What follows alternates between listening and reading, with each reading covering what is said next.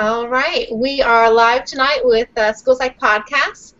We're going to get right into things because um, this is part two of our discussion on executive functioning with our very important guest, and he's got a lot of information to cover and a lot of um, useful things to talk about, so we're going to kind of get rolling with it. Um, but my name is Rachel, and I'm a school psychologist currently working in the state of Maryland. Rebecca? Hi, I'm Rebecca, and I'm a school psychologist working in the state of Connecticut.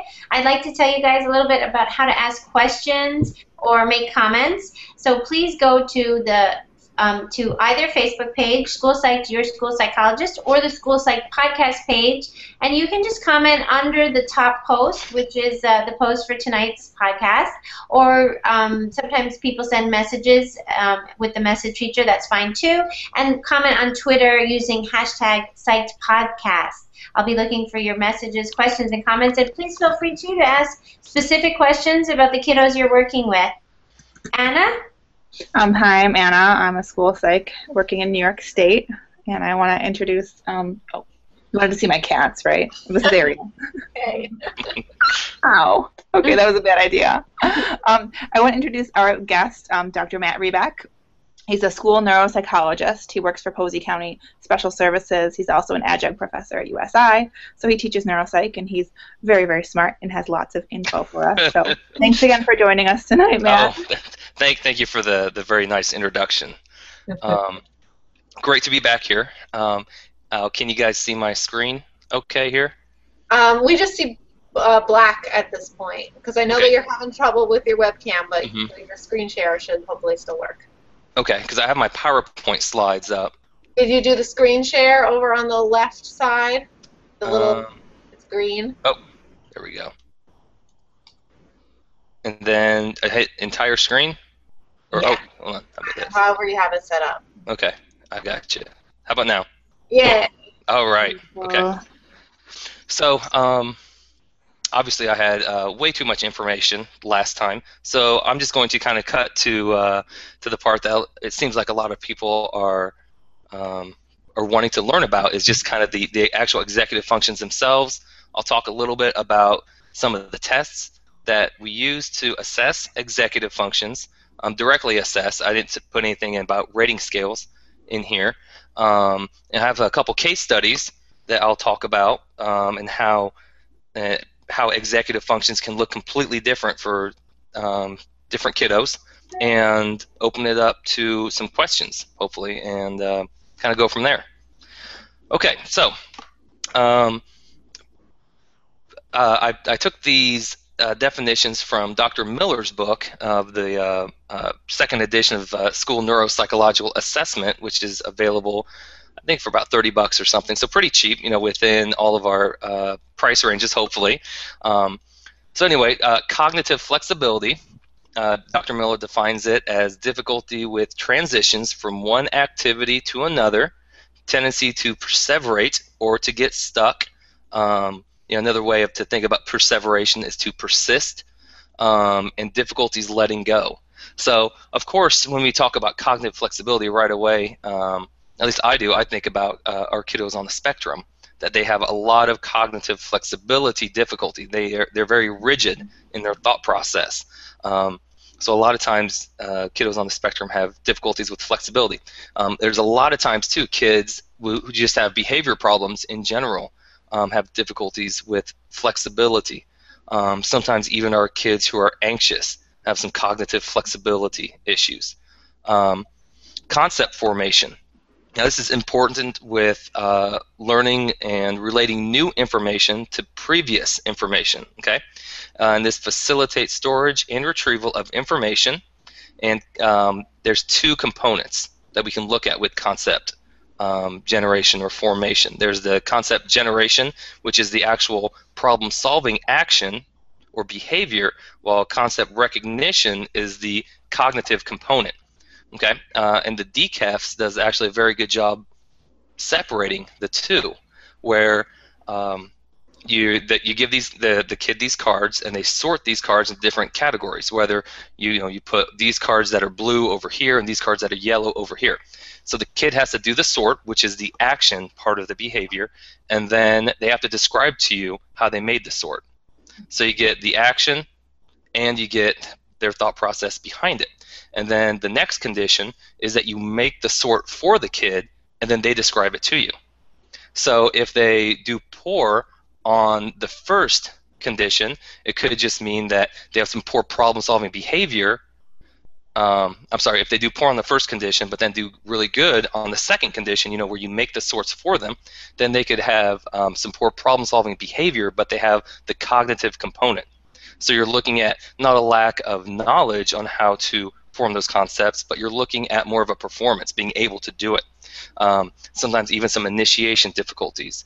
Um, and, you know, using the rest of your uh, data that you collected through your evaluation can then help you determine, is it an initiation problem? Is it a performance problem? You know, those kinds of things. Um, all right. Now, fluid reasoning.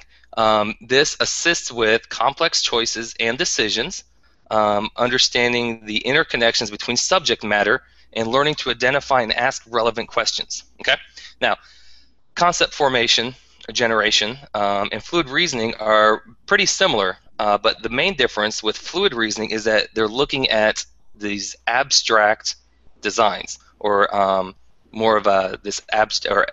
Uh, information they've never seen before, novel information. Where concept formation, on the other hand, when you assess it, it's information these kids already know, but they find similarities between them. Um, you can even think of our card sorting tasks as um, the similarities task, you know, on our uh, Wechsler series, but on steroids. Mm-hmm. um, so, uh, and the, the fluid reasoning tasks are things like the matrix reasoning. Now, I'm going to talk, you know, when I uh, talk about these assessments and um, How, how they're related, I'm, I use, you know, the assessments that I'm used to. So I use the the Wechsler series. So, you know, uh, of course, um, with the K A B C and um, the Woodcock-Johnson, you know, those kinds of tests, they all have uh, Stanford-Binet, you know, they all have their equivalents to the um, fluid reasoning assessments, but, you know, I'm just not as familiar with those. Um, okay. Let's see. Um, okay, so... And I forgot, I'm sorry, I apologize, to put inhibition on there, but um, that's just the, the child's ability to um, relearn a way to respond to um, stimuli, to usual stimuli that they're used to, um, uh, and kind of to control an impulse. Um, you know, for example, you can think of a, a very common test for inhibition is called the Stroop test. Um, where there's these colored words like red, yellow, blue, but they're printed in a different colored ink. So like the word red is printed in blue ink. So the child has to um, read the ink color and not read the word.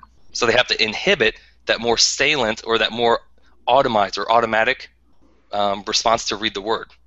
Okay? Um, so that's how we can measure inhibition, uh, one of the many tests. Okay, so as far as interventions, Um, you know, it's it's very tricky just to, uh, and sometimes even problematic, to just look at executive functioning alone in isolation and try to come up with um, executive function, or I'm sorry, come up with uh, interventions, um, because you should always, your interventions and um, ideas should be based on how the kid performed as a whole, you know, if through the, your whole assessment, um, not just on these executive functions. Um, so. Uh, Also, um, when you're coming up with ex these executive functions, um, it's important to understand about, can the parents and can the school provide this intervention in the classroom? Is it practical? Okay, because there's a lot of times, as with A D H D, uh, there's a lot of times that you see the same executive dysfunction with the parents as you see with the children. Um, so, you know, that is also an area um, that can be a little problematic when you're thinking about and Uh, interventions to, to try at, at home, um, because, you know, you, you, with these A D H D parents, um, you know, that they're, they're late to the meetings all the time, or they, they lose the rating scale, you know, those kinds of things, and they lack that consistency. And unfortunately, these kids with these executive functioning deficits need that consistency. So sometimes you have to train the parents, you know, on these kinds of things as well. Um, so the, the first level is that you can intervene at the environment, okay? So again, these are just very generalized type of um, interventions, okay? And in my reports, at the end, I try to put in some interventions, okay? And when I talk about these kinds of things, I use it as, this should be considered a start point. This is by no means the only thing that we can do, but this should be a start point, and we ourselves need to implement our cognitive flexibility in these situations and adapt if something doesn't work, if we, or if we need to tweak it. Okay?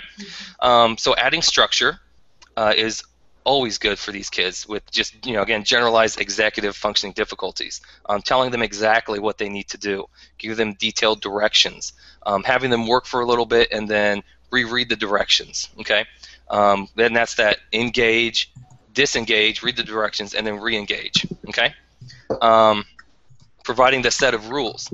Um, you know, that can be important, especially when you're talking about um, uh, higher order like math type of operations, you know, where you have to memorize the orders of operation, or they have to memorize a formula, something like that, where they just get the information jumbled up, and then they make these careless mistakes, even though the, you know that they have the basic calculation skills intact, but it's because they just get overwhelmed. So providing, um, you know, a copy of the formula, or, you know, whatever they're doing, or the rules, those kinds of things really helps out.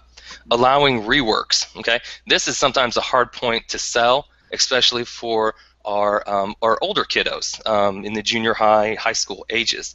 But if you know that the kid has the concept or has the idea, but they just made airhead mistakes, um, you're not really grading them then on their knowledge content. You're grading them on their executive functions. And of course, kids with poor executive functions are going to do poor on a test that tests executive functions. Mm-hmm. um, I mean, even at the college level, I uh, I allow some of my students to rework, um, you know, stuff on there, and I don't call them tests. I call them assessments of knowledge, because you know, tests are just too stressful. Uh, you know, you don't want to stress them out. Mm-hmm. um, you know, but I allow reworks on those kinds of things. So you know, if they if they skip the problem, or if they didn't answer it right, you know, I'm not going to count it wrong, because it's not, you're not assessing them on what they know. You're assessing their executive functions. Um, providing a, a, the, the set of rules, those kinds of things. Um, uh, preferential seating, of course, you know, very basic. Um, but preferential seating doesn't always necessarily mean up front. Sometimes kids do better in the back. Like if they're kids that need to stand up a lot or move around, you know, having that kind of a kid in front may not be beneficial. Um, the, the set of rules, of course, is important. Posted set of rules where you can refer to. Um, in one of my um, uh, clinical hours I, I had to do, there was a, uh, a kid in the classroom. This is a, more of a severe classroom. This kid who has autism, um, he memorized the rules. You know, he's very rigid with the rules. So each time a kid broke a rule, he would just be like, number seven, number seven, you know. So it was real easy for me to know if a kid was breaking a rule, because the autistic kid was telling me. Um, so, you know, get, get an autistic kid and, and put him, him or her in your classroom and have them memorize the rules, so then they can help out that way.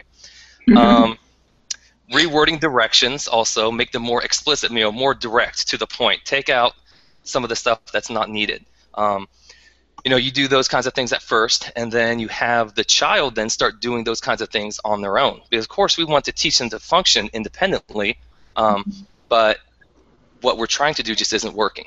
Um, and I think I probably hit hit on this idea um, last time I talked to you guys, but there's there's that misconception that just because it's more of a behavior characteristic that we can't teach it, you know? I mean, we wouldn't think twice about a kid who, who has difficulty with word decoding. We wouldn't think twice about saying, okay, you can't decode at the fourth grade level, so let's go back to the third grade or second grade level or first grade level, wherever we need to go to, and let's hit on these skills and then work our way back up. And our goal is to get you caught back up to grade level, where with the, these behaviors, the, the, the common thing that I get from a lot of people, the common response is, well, they're thirteen, they should know better, or they're thirteen, they should put their name on the paper, or, you know, those kinds of things. Yeah, you're right, they should, but they're not. And what we're doing right now is not helping them. So we need to take a step back and pro provide these behavioral interventions that we would, say, a fourth grader or a fifth grader, you know, and then we work on these skills, because these skills can be taught just like decoding can be taught.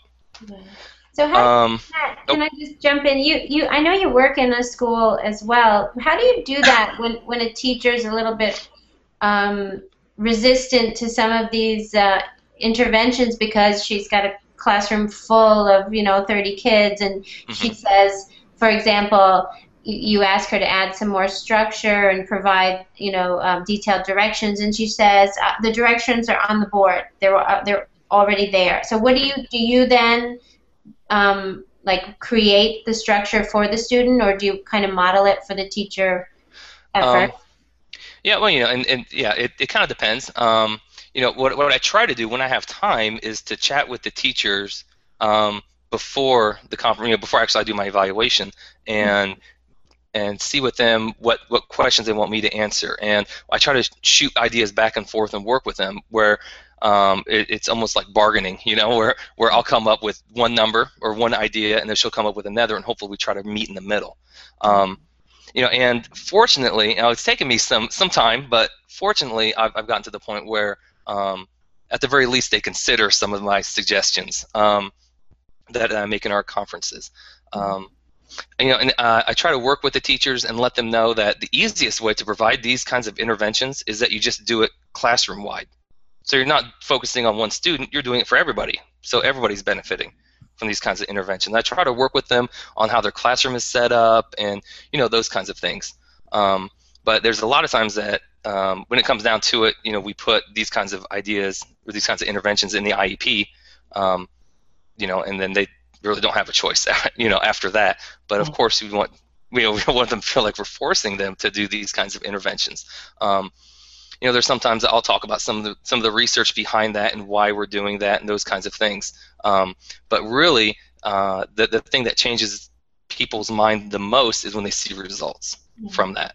You know, uh, and just continue to give the the teachers and the school staff there uh, as much support as possible and modeling. Yeah. Just like what you guys said, modeling and showing them how to implement these kinds of things as quick and as easy as possible. But yeah, that's, that's a very good question. Very cool. Well, we paused for the question for that question. Um, I know that we had um, a question from the audience just a, about the PowerPoint. Um, we have the PowerPoint from last time available up in the Google Drive. Um, oh. This has have there been changes to the PowerPoint? Should we? There has not. Okay. Nope. So we'll just, yeah, everyone, um, the PowerPoint is located in the Google Drive. Let me know, you guys, if you want like a really quick two-minute tutorial on how to access that again. But we did um, go through that kind of briefly, I think, in the last executive functioning episode. Um, but I can show everyone again. So if you're in the audience and you're watching and you want to know how to access the Drive and access the PowerPoint, just let us know. Shoot us a, a tweet or something on Facebook, and we'll do that. Okay. Sorry. Okay. No, no, very good. Um, Okay, so like I said, you know, rewording directions, making them more explicit. Um, a real good uh, strategy that I have the the kids do is, you know, like a story problem. Um, you know, there's a lot of information that's very that's irrelevant. You know, we don't care what the kid's name was. We don't, you know, we don't care that the shoes or the kids' shoes were red when we're talking about how many marbles do they have. You know, that kind of stuff. So you teach them, or you first you model for them, uh, you know, crossing information out that's not important. Um, and then that leaves you with then the information that is important, um, and sometimes translating the the um, uh, story problem narrative into math terms. Um, this is especially important for our kids that you see um, uh, that they have good uh, math calculation, but then their story problem so, or you know math reasoning is bottomed out, and then you know because they have the skills, they just don't know how to implement those skills with a lot of the distractors. Um, so changing the, the directions there. And again, you, you model for them, and then you teach them to do it themselves. Um, changing uh, open-ended questions to more like closed-ended type questions. Sometimes the kids have difficulty with like W H questions. Um, and you know that can even be reflected with um, kids who do poor on like the vocabulary subtests. Um, You know, again, from the Wechsler series, that you just know that this kid has a better vocabulary than what they're showing. I don't know if you guys have ever sat there, if you, you know, during an evaluation and you're like, you know, you come back with a scaled score of like five or six, and you're like, you know what, this kid has a much better vocabulary. That they just have difficulty with open-ended questions. Uh, that has a lot to do with that organization. Um, there's sometimes we see our kids that are very, very verbal, that they talk a lot and a lot because they kind of talk around the subject, around the subject, and then they eventually get to the target. Um, So sometimes those kinds of open-ended or W H questions even are kind of difficult for our uh, kids with executive functioning difficulties. Um, okay. Providing word banks and adding writing cues can be very beneficial as well. Um, again, the, the word banks is um, when you find a difference between um, what they learn or what they know and be, being able to retrieve it. Uh, you know, there's a number of different assessments that you can do to test this kind of hypothesis, but um, I've found that that's a very big factor when um, uh, when staff members kind of, I would say misdiagnose, but um, when they think a kid has a cognitive disability when they really don't, because they have difficulty getting the information out, um, that they have it in there, they can't retrieve it. And retrieving is an executive function, getting it out, um, because our encoding of information is tends to be a little bit more of uh, the posterior part of the brain, and retrieving the or getting it out again is more anterior or frontal part of the brain. Okay, um, so those word banks or you know memory cues, uh, memory strategies really help them out because it's in there. They just cannot find it. Um, a lot of times, I uh, compare this to um, uh, uh, like my office, for example. Um, you know, if you give me a file. Uh, I'm going to just put it somewhere in my office, okay? Uh, then you ask me to get that file, uh, you know, a day later. I can get it because I know it's in there, but it's going to take me a little bit longer to get it out, okay? But it is in there. Now, the other psych, you know, she is very organized. So you give her a file, she's going to put that file under F, under the kid's last name. You ask her to get it, she's going to get it out right away, okay? Um, so the way that we organize the information when we're encoding it has a lot to do with how we retrieve the information later on, okay? Um, so those word banks, those um, multiple choice questions, there are multiple choice um, possibilities, those kinds of things act as cues for these children. Okay. Um, but now, with that said, if this kid is inattentive or impulsive, then you're going to have to also focus on them um, checking their work and to um, look at all the choices before they choose an answer. Because then you have to provide these kids cues, but then you also have to teach them not to be so impulsive and just choose the first thing that they see. Um, okay, minimize short answer and essay questions can help out. Um, sometimes having the kid talk through um, the um, uh, the answers that they want to do first can help. Um, teaching them the writing process, where you know the first first draft, or when they're um, just first getting their ideas out, it doesn't have to be the, the finished product. Um, have, have the children make suggestions to um, change the task or task alterations, especially when they start getting older. That's going to give them uh, uh, also a sense of ownership of kind of what's going on. Um, so you can ask them, yeah, you missed this question, Johnny, but I know that you know this, and you do too. What could we do differently about the presentation of this? Um, those kinds of things. And even for, for our younger kids, we can do those kinds of things. And unfortunately, that's that's a um, and I forget it sometimes too. That that's a very good idea. Just to ask the kid, what can we do to make this easier? You know, of course they say, don't give me the spelling test or you know something. You know, we can't do that. But getting an idea from them uh, is also can also be beneficial. Um, let's see. Provide scoring rubrics um, so they know exactly what they're being scored on. So then they can work for a little bit, check the rubric, go back, you know, because then that works on that self-monitoring as well. Um, provide uh, verbal prompts or reminders, especially when we see them kind of getting off task. Uh, visual cues can be very beneficial too. Um, you know, like the uh, the math formula can be good. Uh, you know, if we're talking about a kid with poor attention, um, you know, a little blue dot on their desk. Uh, and of course, you have to tell this kid before you do this, but a little blue dot on the desk acts as a, the uh, visual cue for them to get their attention back to what they're doing. You know, instead of the teacher always having to say, Johnny, are you paying attention? Johnny, are you paying attention? Johnny, why aren't you paying attention?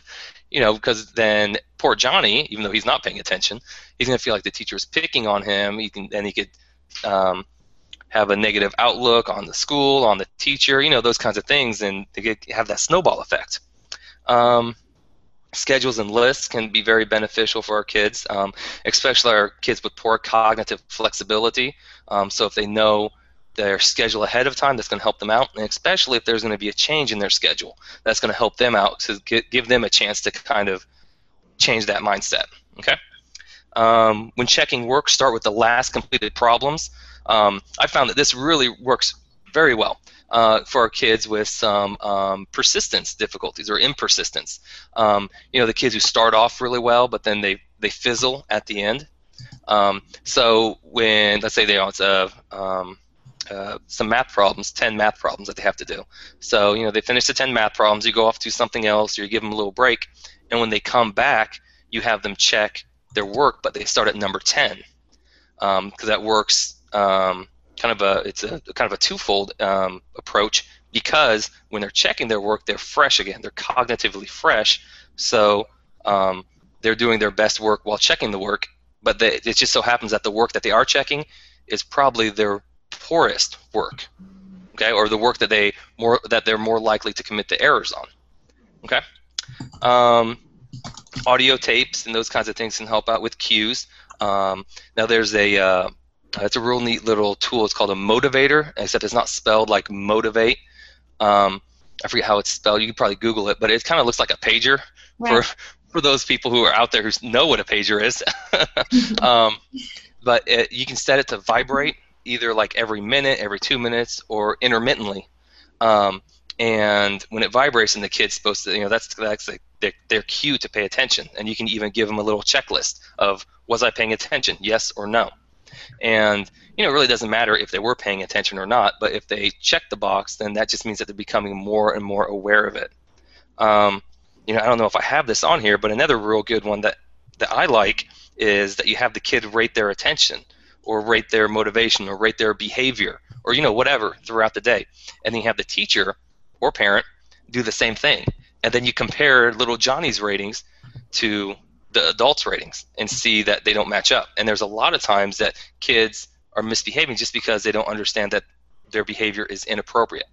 Now, you can say, Johnny, you're not supposed to behave that way, um, but comparing those kinds of things, um, the ratings can be a little bit more beneficial.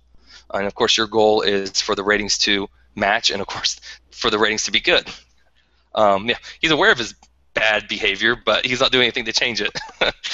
um, let's see, uh, the, the alarms, that kind of goes along with the uh, the motivator. Um, work through the initial problems. Oh, okay. Okay, yeah, work through initial problems with the child and have them work independently. Um, this also works for your our kiddos with some uh, anxiety difficulties, um, and even some initiation difficulties, uh, where you give them that structure for the first one or two problems, and then you have them work independently. So if they have a question, that you tell them to reference um, the problem that they've already done first, because you you know that that's a that's a good strategy. That's a good task, uh, good strategy for them to do. And then if they still don't get it, then they can ask you for help, or, you know, the teacher, and then the teacher can go back through the problems instead of just giving them the answer. Um, so, you know, sometimes that works as well. Um, okay, so. Just to, if I could jump in for a second, you were talking about the motivator. Jump right in. Little, um, the vibrator to kind of give reminders. We talked about that a little bit um, as an intervention in, I think we did an A D H D episode, and we talked about that having, uh. and so I've done that before, and what I find really helpful, because you can buy those, those motivators specifically, you know, to do that type of thing, and they're like forty bucks or something. Um, mm-hmm. You can download the app for I think two dollars or something, and put it on an old cell phone, and have the kid wear the old cell phone, you know, in their pocket, and that mm-hmm. that's worked really helpful. So I think that's oh, a very nice cool intervention. It is. It is. Um, and, you know, and, and sometimes, you know, I, I use that for me, you know, when I'm working on my reports or something, I, my, my, my mind starts to drift off a little bit, so it helps me to, to stay on task, too. mm-hmm. um, okay, so uh, before I go on to interventions at the level of the person, um, does the group have any any questions or um, anything like that at all, or should I just keep going? I don't think anything's come in, right, Rebecca? Right, no, we just got um, some positive feedback on Twitter from Tracy. She said she likes such practical tools and ideas to use with students, and she definitely wants to check out the motivator also. Oh, okay. I remember cool. seeing a really good um, YouTube video on the motivator and, and how it works. I, I'm not sure who put it out there, but maybe if you Google it on YouTube, you might be able to find it. Go ahead, Matt. I don't want to interrupt yeah. you. You're on a good roll. We're like. Oh no, no, you're good. You're good. Uh, we're doing. Looks like we're doing good on time as well. You know, providing that structure for me. Um, you know, so yeah, and you know, that, use that as an, as an example too. There's some kids that, uh, um, you know, they wander, they daydream, they get lost in the details, those kinds of things during work, um, where you tell them you have ten minutes to get this done. Um, For some kids, that can work. Now, a kid who's anxious, you don't want to do that because that, that's going to send their anxiety into uh, hyper anxiety, uh, anxiety overload. Um, so, you know, again, you know, these these interventions are very broad, very general ideas. But knowing your kid that you're working with is going to be very beneficial because these ideas will hopefully give you a starting point, um, or just uh, maybe a new set of ideas or new new way of looking at, at um, interventions, looking at these kinds of things. Um, but, you know, the idea is that still each child is so unique and individual that you need to, you know, your interventions, your suggestions should be tailored to the need of the child. Um, and hopefully this will help out, you know, with that. Okay, so intervening, intervening at the level of the person. So these interventions are a little bit more intense. Um, Uh, and this may not be as applicable in the general education classroom setting. Um, these might be more of at home or in a special education setting or um, in small group within the general education setting, you know, those kinds of things, um, depending on how the classroom is structured.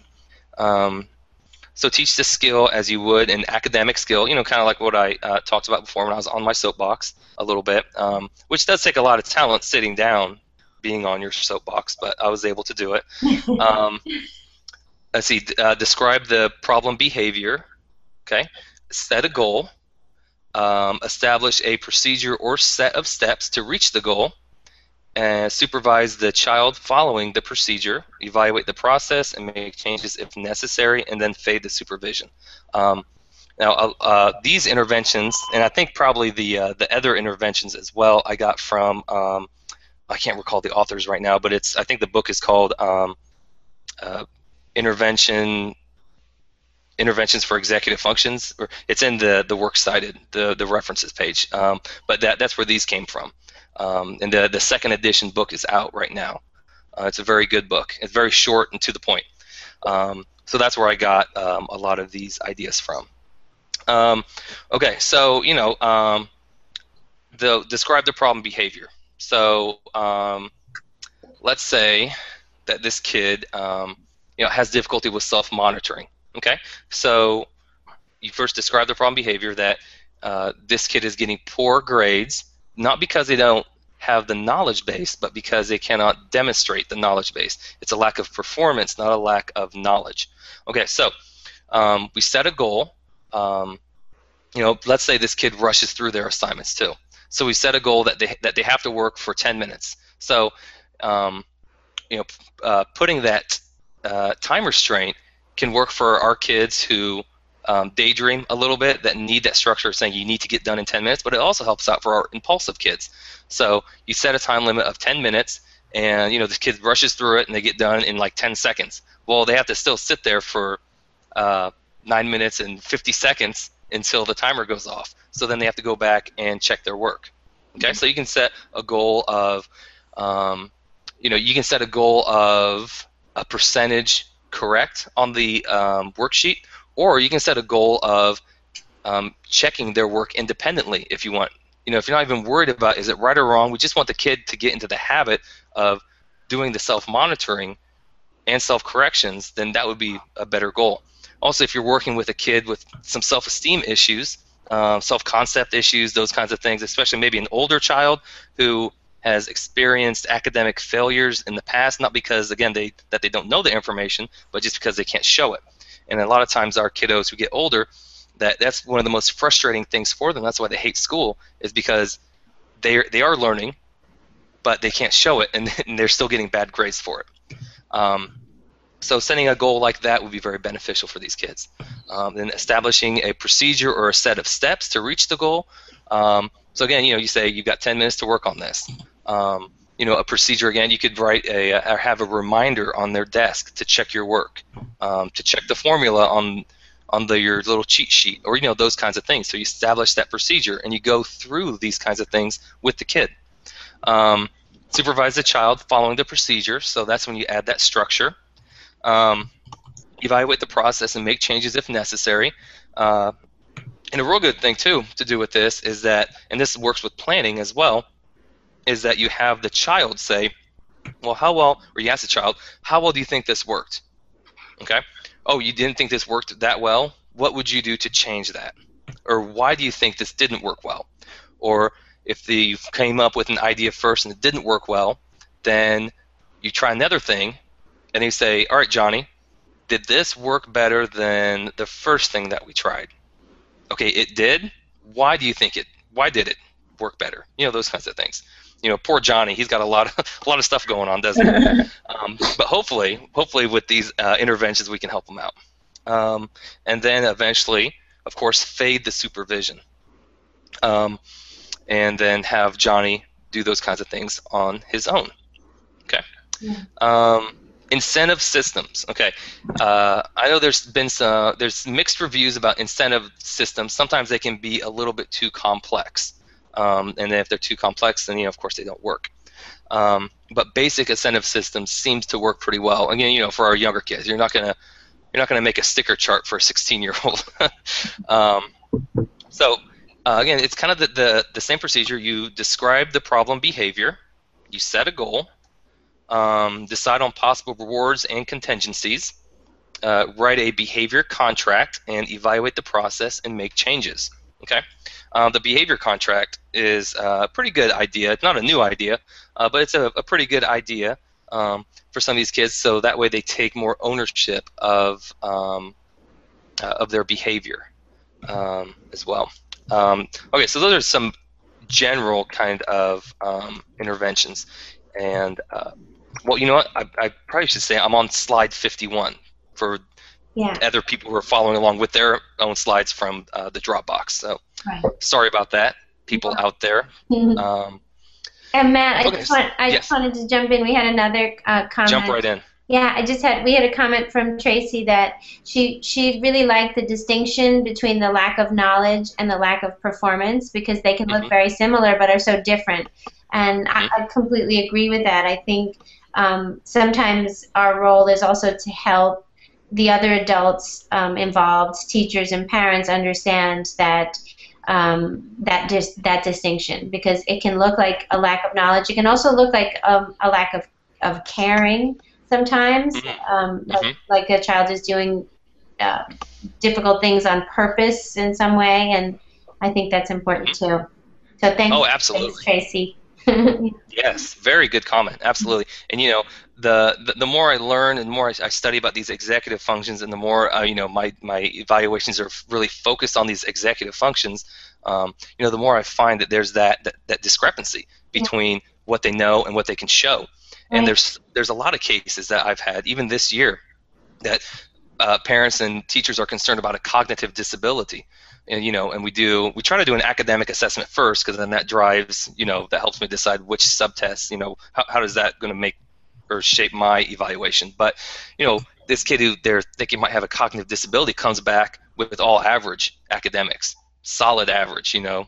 We're not talking anything like even in the shady eighties, mm-hmm. um, you know, nineties, um, in the hundreds, even a little bit above, um, those kinds of things. So, you know, right there, I mean, that, that shows that when we're working with these kids, um, uh, we are essentially um, not taking the whole place, but taking over the majority of their frontal lobe function, because we're adding the structure, we're giving them, um, you know, more one-on-one type attention, we're uh, making sure that they're staying on task, you know, those kinds of things. Mm-hmm. um, because they're, uh, you know, a child's ability to perform in the classroom is not just solely based on academics.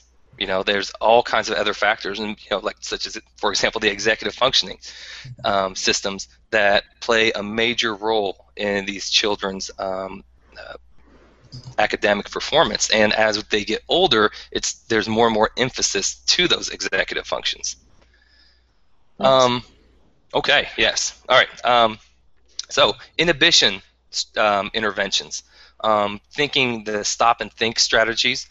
And actually, um, uh, there's this uh, intervention book, which is really, really great, uh, where I get a lot of the interventions from, um, called, I think it's called Teaching Children to Learn, and it's in its second edition. And uh, Jack Naglieri, and there's another author who authored it. And it, it's about thirty bucks. You can get it on Amazon, and if you if you got really good negotiating skills, you can get your school to buy it for you, like I did. But it comes with a, a C D, and they allow you to print off these worksheets and print off these um, interventions um, that you can that I attach to the end of my report as kind of like another appendix. Um, and there's some really really good stop and think strategies. Um, Uh, some really good like planning strategies that steps these things out for these kids and for the parents too. Um, so I would definitely check that out as well, um, uh, you know, if you're able. But anyway, so the, the stop and think strategies really help out with the, these kids with the uh, with disinhibition. Um, cue the child prior to starting or engaging in the situation. Um, add a cue to sight words typically missed. Um, so I see this a lot with The, the kids who, uh, this part of that, like kind of a cognitive flexibility, inhibition, you know, because you have to inhibit a response to be able to be flexible in your thought process, okay? So all these um, executive functions are related to each other, too. I mean, you can't think of uh, these functions in isolation. Um, you know, you can't think of here's inhibition over here, here's cognitive flexibility over there, here's planning over here, those kinds of things, because they're all related. So you look at how does a kid function with doing these assessments together. Um, okay, so the the sight words. So there's a lot of times that we have these kids with uh, you know some inhibition difficulties or cognitive flexibility difficulties that um, they're reading sight words, right? Sight word reading. That's our really quick, really rapid reading. That's what we need for our good fluency. And then they come to a word that they don't know or that's a new word, and then they cannot inhibit that response to respond in their sight word reading cognitive mode. So then they see that first letter and they just read that, that word that comes to their mind. Um, instead of shifting their cognitive set to sight word reading, or I'm um, shifting from sight word reading to word decoding and then shifting back to sight word reading. So a lot of times if you dr- bring attention to that sight word that they're missing, you know, making a little dot or underlining it, that's their cue. And then you can, again, talk to the child about this before you get started. That's their cue to shift their mindset or inhibit that tendency to read it as a sight word and sound it out. Um, that, that that tends to work really well. And then, of course, then we look at um, providing it with structure at first. So we're doing it for the child, but with the child, and and explaining them why we're doing this. Excuse me. And then once they get the ha- the hang of it, um, then you have the child go through it and say, all right, now what I want you to do, Johnny, is underline all the new words or all the words that you know you've had some difficulty with. Um, that way, when you come to it, you know you need to sound it out and not read it as a sight word, and that helps Johnny then become more aware of. Yeah, you know what? There's some words I have some difficulties with that I'm going to need to do these strategies with. Um, you know, teaching coping skills, those kinds of things can really help out. Um, you know, how you react when you reach your frustration tolerance. Um, you know, there's some people that can, you know, they have to have to keep working, and and then they they uh, solve the problem. There's some people who just need to take a step away, take a breath, do something else, come back to it, um, and that's all about that self-awareness. So you need to work with the kid on understanding how do they solve problems. Are they the type that they have to take a break and come back to it, um, or are they the type that they can kind of work through it on their own? Um, and getting them to recognize those kinds of things and recognize when they've reached that frustration tolerance really helps out with that behavior, academically and behaviorally. Um, increased supervision um, and, and just teaching the importance of inhibition.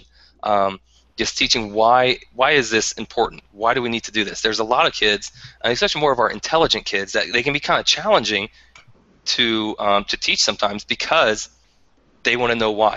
What's the purpose of this? Because they're thinking not so much, you know, um, small picture of what's going on at this second in Missus Smith's classroom in, you know, U S A town, U S A, you know, that kind of thing. That they're thinking, what am I? How am I going to use this in real life? What's the purpose of this? Um, And when you're doing the, when you approach it from that perspective, you're increasing their motivation. Um, you know, there's sometimes kids, and I think this was talked about too just a little bit ago, that they may seem they might seem lazy, unmotivated, those kinds of things, where they just have some of these, you know, executive functioning difficulties, um, where, you know, there's no kid who wants who wakes up and says, you know what, I'm going to be lazy today, or I'm going to be totally unmotivated today. Um, you know, they, there's always a reason behind it. Uh, there's a lot of times that I, I've found that kids who have poor motivation, um, that they have some difficult. Oh, was there a beep? That was my beep, but I don't think it's anything. Oh. Sorry. is, is, is that my beep? I need to finish up, or I, I need to move on. Is that is, was that my motivator going yeah, off? Motivator. I was paying attention. um, uh, but um, with the the planning, uh, th these kids come up with a poor plan to how to solve the problem. And then they lack that flexibility to be able to say, how well is this plan working? Do I need to change my plan?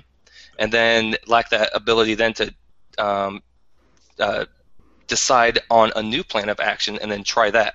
So there's a lot of times these kids with uh, poor motivation that they have uh, poor planning, so their plan is uh, inefficient or ineffective, and then they go to solve the problem, they don't get it right right away, and then they give up.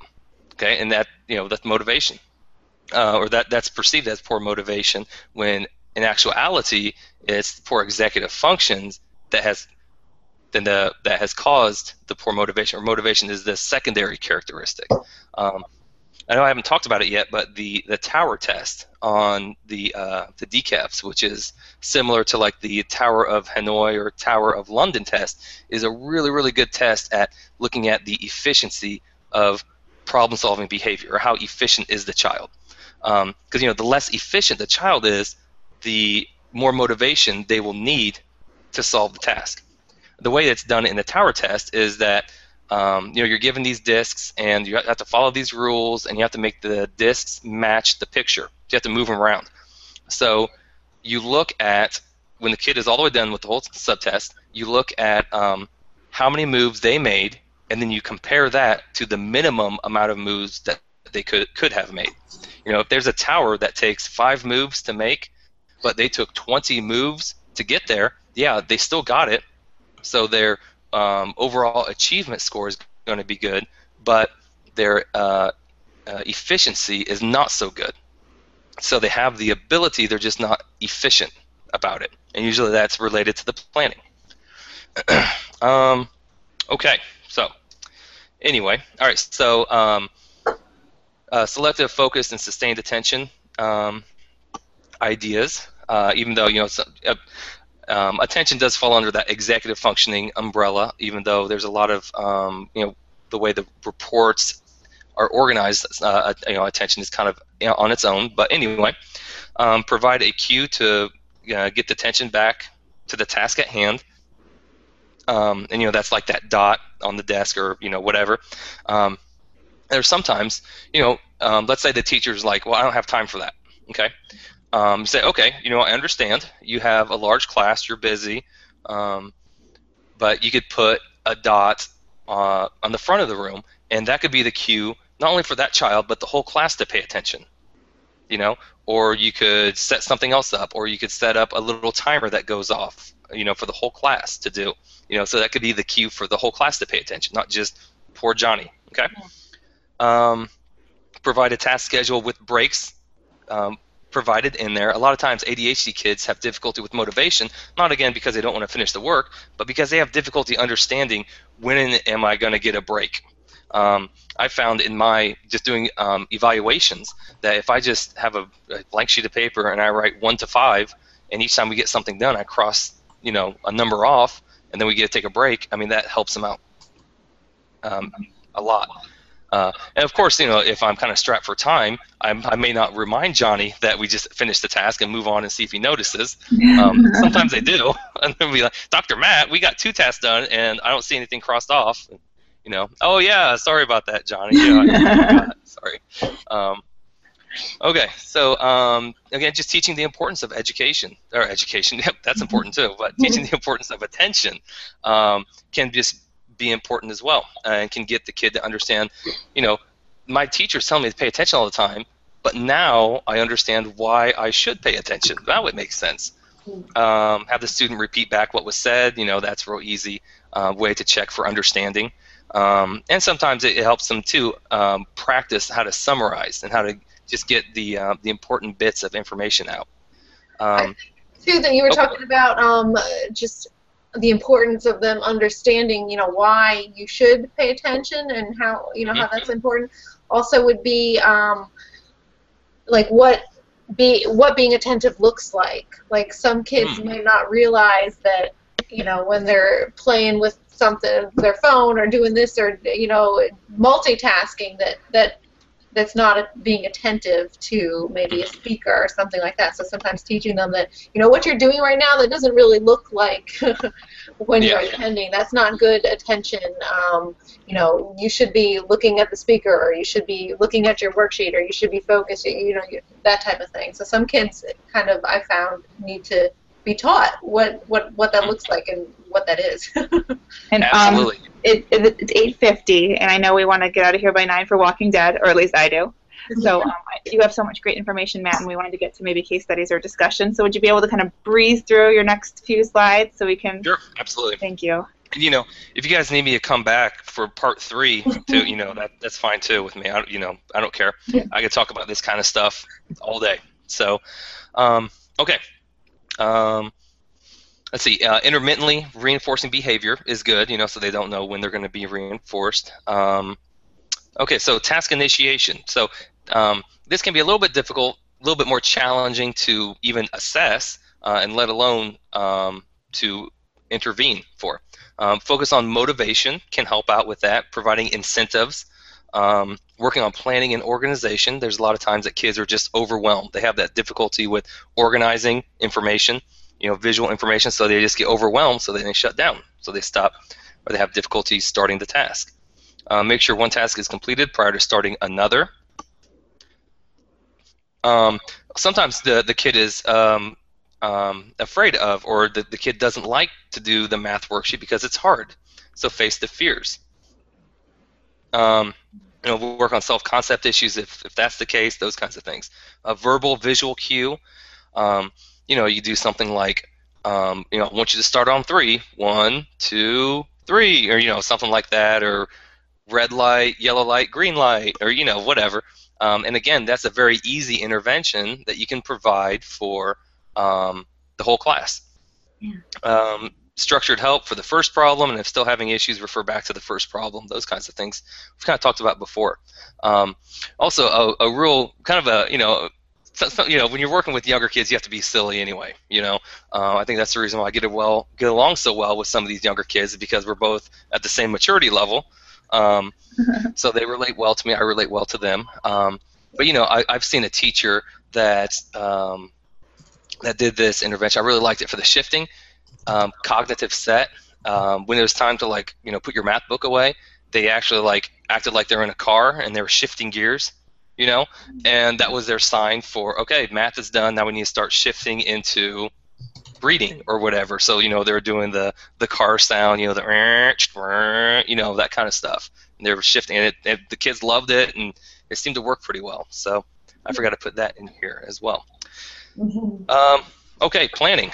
Um, Again, just bringing the the importance of um, planning itself, uh, and I got a lot of these again from the um, uh, the Naglieri uh, uh, Helping Children Learn book. Um, that is definitely a uh, a, a must um, for you guys. Um, when reading or watching T V, stop and ask the child what what do you think is going to happen and why, and what's going to come next. Those kinds of things. That's easy for you know parents to do. Um, I guess I kind of skipped this one. Allowing the child a, a different choice of studying, you know, like for spelling words. They can either, you know, write the word twenty times each. They can look up some definitions. They can find pictures of it and write down the word behind the, or under the picture, those kinds of things. And then you have the child talk about why did they, um, why did they choose this particular strategy and not this one? And did this work? Not, you know, that kind of thing. Um, Help with short and long-term goals with visuals. Um, break larger assignments into smaller sections with due dates. So, you know, if they have a big paper that's due in two weeks, that's, let's say, five pages, then you set a due date for the first two pages. Um, or you set a due date for the rough draft, or, you know, those kinds of things where you add smaller due dates before the larger ones. That adds that structure. Um, associate similar successfully completed tasks to novel ones. And, you know, that that's the, um, the sometimes the difficulty with planning is that you can teach them how to plan for this particular task when you're sitting with them, but teaching them to use that skill in everyday life or in everyday functioning areas can be a little bit more challenging. So really focusing on that can be helpful. Um, some cognitive flexibility ideas, um, reducing the novelty or the newness of the task. Um, so you want the, the child to be as familiar with the tasks. Um, a lot of times allowing them um, some practice items that are very similar to what they have to do can really help out. Um, other times having them warm up with activities that they did the day before that you know that they're really good at, that can help them kind of get that cognitive flexibility, get their mind going a little bit. Um, you know, sometimes kids with cognitive flexibility issues, I, re I kind of compare them to, uh, you know, like Wile E. Coyote. You know, uh, you, poor poor guy, he's always chasing after the, uh, uh, the, the bird, right? And uh, when he runs, you know, he's like running in place. He's not going anywhere. The wheels are turning, but then he eventually goes, but, you know, usually he falls off a cliff or, you know, that kind of thing. Um, sometimes these kids with those cognitive flexibility issues are very similar to that, that their mind is going and they're, they're in place. They're not doing anything yet, but they're still in that transitioning phase. It just takes them longer. Um, okay, uh, decrease the speed of presentation and complex uh, complexity. Sorry. Um, So slowing down the, the presentation, smaller chunks, those kinds of things, because, again, these kids have difficulty shifting to what you're doing right now. Um, changing the open-ended questions to more closed-ended questions, encourage self-monitoring. Um, you know, again, if you're looking at a kid with flexibility issues, a lot of times they're going to have difficulties with the first couple problems that they do. Remember, we talked about kids who have some uh, persistence difficulties or impersistence, that they're more likely to commit errors on the final parts of the assignment. These kids with more of a flexibility issue um, ha can have a greater tendency to commit errors on the first parts of the assignment. Um, so getting them to, to recheck those um, problems that they did initially, those kinds of things can really help out. Providing a little bit more structure initially, those kinds of things. Um, teach multiple ways of solving a task. Um, that can help, or that can, you know, be even worse for the poor kid with flexibility issues. Um, again, you, you know, knowing the the kid is is uh, beneficial here. Teach awareness of internal states, uh, so the child becomes more aware when he or she is stressed. Because as we become stressed, then our problem-solving ability, our planning, those kinds of important things um, are less effective. Um, increasing reinforcement and segmenting tasks into a step-by-step process. Okay. Um, any any questions? Um, uh, we got one awesome comment from our friend Tracy. She said, um, "Awesome tools and ideas. Excited to implement with students tomorrow." And oh, speaking great. of implementing tomorrow, I posted a link to the um, Naglieri book, "Helping Kids Learn," on both um, on both Facebook pages. And I discovered that you can buy it used for really inexpensive. And there's lots of booksellers that mm. sell it used. I'm hoping the C D will still be in there and in good condition. But Mm-hmm. oh yeah, that that's a great great book. I I have those suggestions in my report almost every time. I love that too, just putting the intervention right at the end of this um, report. I like that mm-hmm. recommendation also. That's really great.